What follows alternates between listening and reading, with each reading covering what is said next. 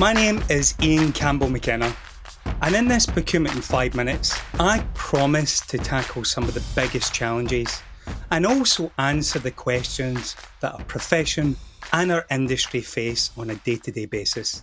Welcome back, everybody, to another Procurement in 5 Minutes, and I'm delighted to be joined by the Head of Procurement at Aircom, Angus Craig. Now, based on his 26 years' experience in leadership, Angus knows procurement, especially in the digital age, including what it takes to introduce and to maintain a highly successful ESG initiative. Hi Angus, great to have you on the show today. Well, thank you very much for inviting me along, Ian. It's a pleasure to be here.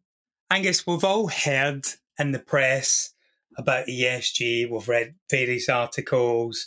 We've seen commitment from multiple businesses with regards to ESG. And we've also seen companies' stock prices increase because of that ESG commitment. But if we drill that down specifically to procurement, where should procurement start? Well, it's a great question. I think the first thing to say is that I think ESG represents the best opportunity procurement have had in years to broaden their proposal. By that, I mean move away from purely recording savings on a monthly basis to looking at bunch of different metrics that provide much greater value to the organisation. I definitely agree with that.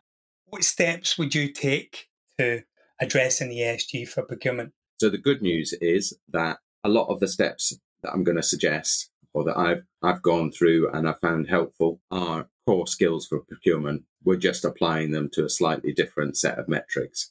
The bad news is ESG is a massive topic.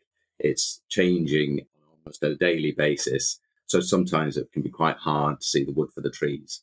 So I think the first step is really to think about your organisation and think about what its goals are and make sure that you align whatever you're doing around ESG to your organisation's overall objectives.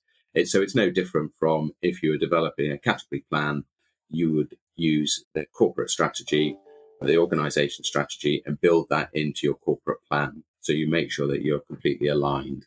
The second step, I think, is really to start to develop a common language that you can use internally.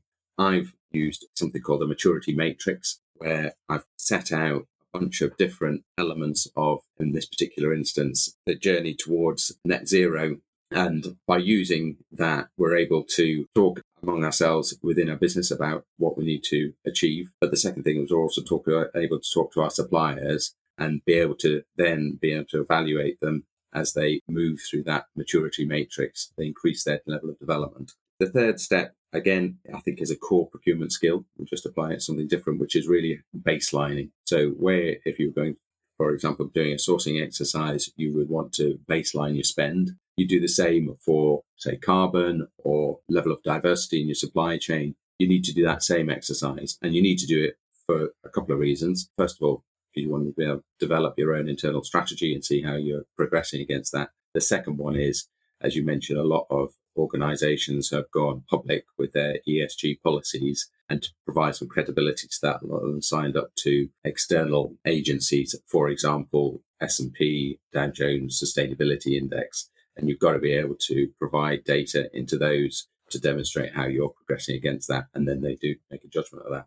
The fourth step is really trying to then focus in on the areas that you're going to put the most effort into. So again, if we look at the environment and particularly around carbon, we've got different scopes that have been set out by the greenhouse gas protocol. If we look at the most difficult one, which is scope 3, which is everything apart from fleet and energy, I think the key there is to really try and identify those categories of spend that have made the most progress in this area and engage with those suppliers. So I've used the Rogers Adoption Curve, assigned each category of spend an adoption group, and have really focused my energy on those innovators and early adopters. In many instances, this is tech companies. They've done the most in this area.